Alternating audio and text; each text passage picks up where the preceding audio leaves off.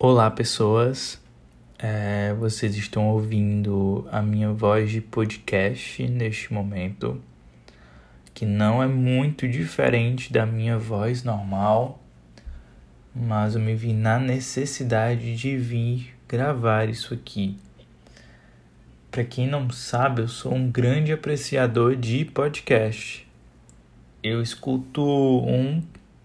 É, escuto um podcast que é o podcast da Laurinha Lero. E eu, eu gosto muito.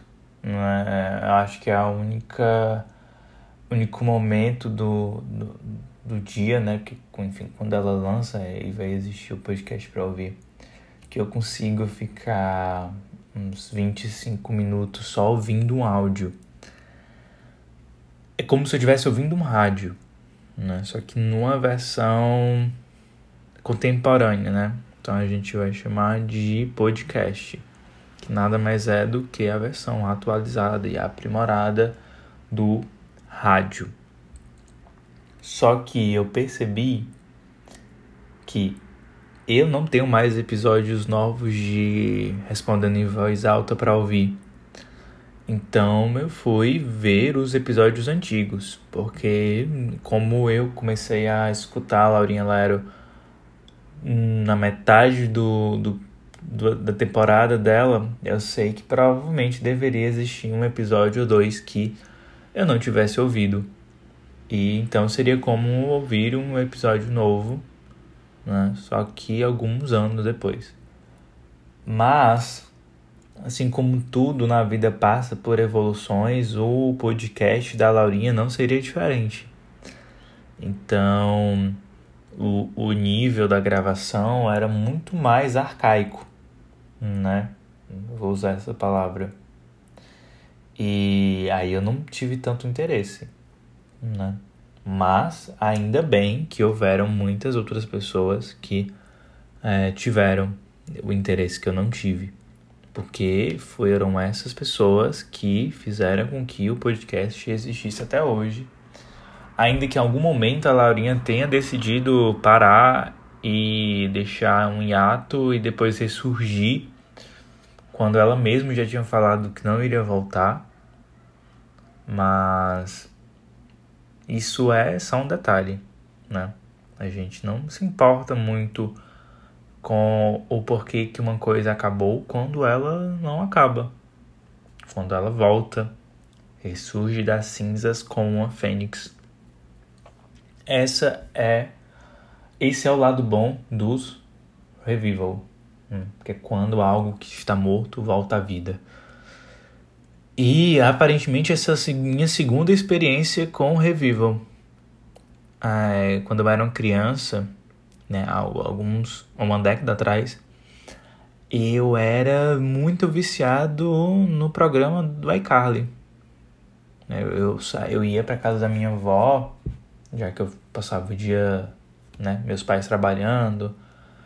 É, e em algum momento ia passar na Globo iCarly. E eu tinha que assistir. Porque eu gostava muito do programa.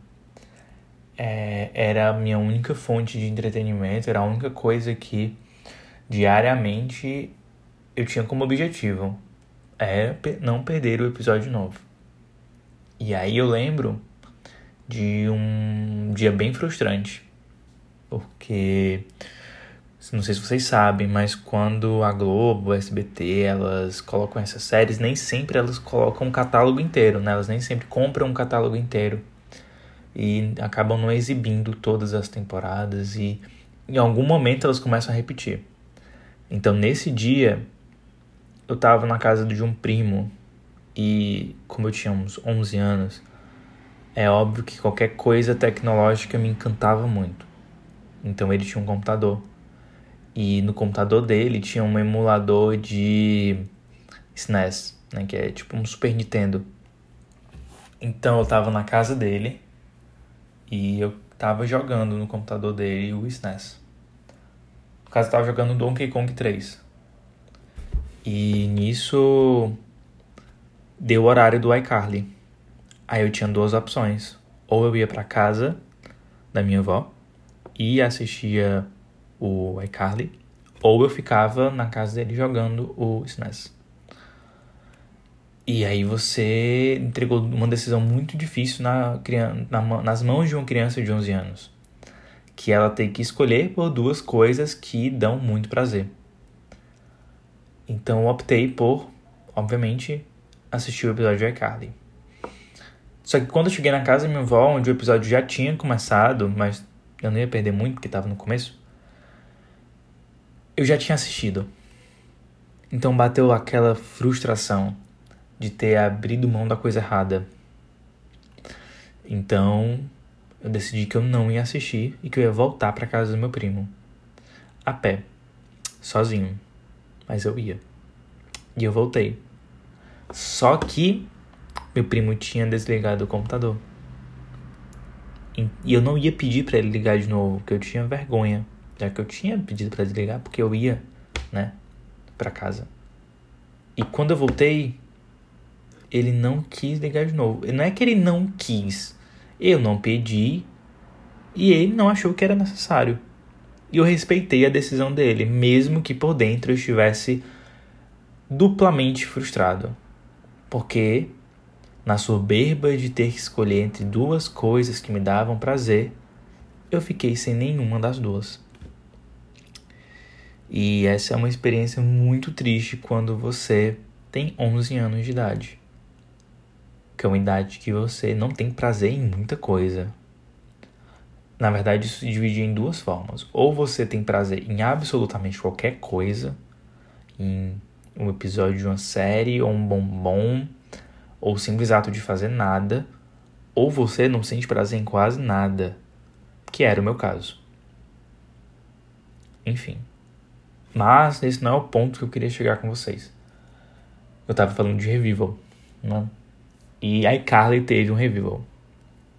Pra ser sincero, eu nunca terminei de assistir as oito temporadas da série. Eu tenho certeza que eu nunca terminei. Porque, enfim, eu lembro que quando tava passando, eu ainda já tinha um computador. É, acho que terminou em 2014, deve ter sido.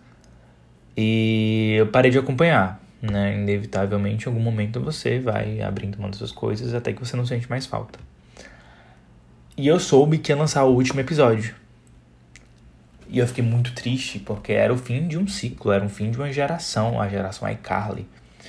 A geração que cresceu com a internet. É uma geração que começou em 2007. E eu fiquei muito triste, mesmo que eu não estivesse acompanhando aqueles personagens, porque era o fim deles. Pelo menos era o que eu achava que era. Então eu assisti o último episódio. Apenas o último episódio. Eu não assisti, tipo, penúltimo ou antepenúltimo para ter um contexto. Eu assisti o último. E aí eu. Tudo bem. Assisti. Um bom episódio. Acabou o programa. Eu desliguei. E aí vem aquele, aquela sensação de estranheza, de que algo que você acabou de ver não vai mais voltar. Não é que deixa de existir, porque tudo fica salvo hoje em dia. Mas aquilo acabou. E tudo que eu pesquisar agora já aconteceu. E esse sentimento era muito estranho para mim. Ainda é, na verdade, ainda é muito estranho para mim. Mas quando você cresce, se torna adulto, você acaba administrando melhor o fim desses ciclos. Mas para quem não sabe, é, Pensar em uma lembrança e viver aquele momento é a mesma sensação para o cérebro. Então, toda vez que eu lembro, no dia que eu assisti o último episódio de iCarly, eu sinto isso. Eu sinto aquele vazio existencial do fim de uma série.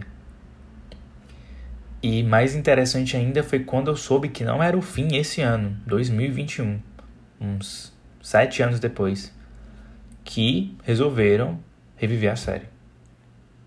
Claro, há diversas mudanças, né? Os atores são adultos e há personagens que não estão mais presentes. Mas é, é, é interessante ver como eles iam lidar com isso, como é que eles iam rever personagens que eram infantilizados, né?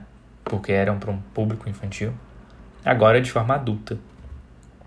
E eu gostei. E eu gostei porque é muito fácil me agradar. Nossa, é muito fácil me agradar mesmo. Então, assim, talvez eu não seja parâmetro de avaliação para muita coisa, mas como uma pessoa que era fã da série quando criança, foi muito legal ter isso de novo quando adulto.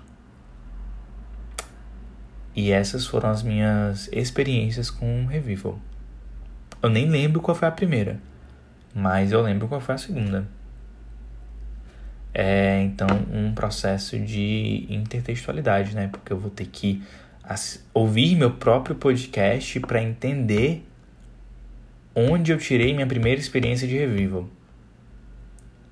E isso me traz à tona o meu problema de memória, que é algo que eu pensei bastante no dia de hoje. Porque eu fiquei pensando que tipo de médico eu vou ser se eu não souber o medicamento que eu estou dando para o paciente. Se eu não lembrar, eu até sei qual é a doença, mas não consigo lembrar do nome do medicamento. E eu sei que isso é muito mais intenso e preocupante do que uma memória avulsa de algo que eu acabei de falar, já que não lembrar o nome de medicamento pode ter impacto negativo na vida de outra pessoa, necessariamente. Mas é daí que veio esse meu estalo para o meu problema de memória. Eu não sei se eu estou com a deficiência de alguma vitamina. Pode ser que eu esteja.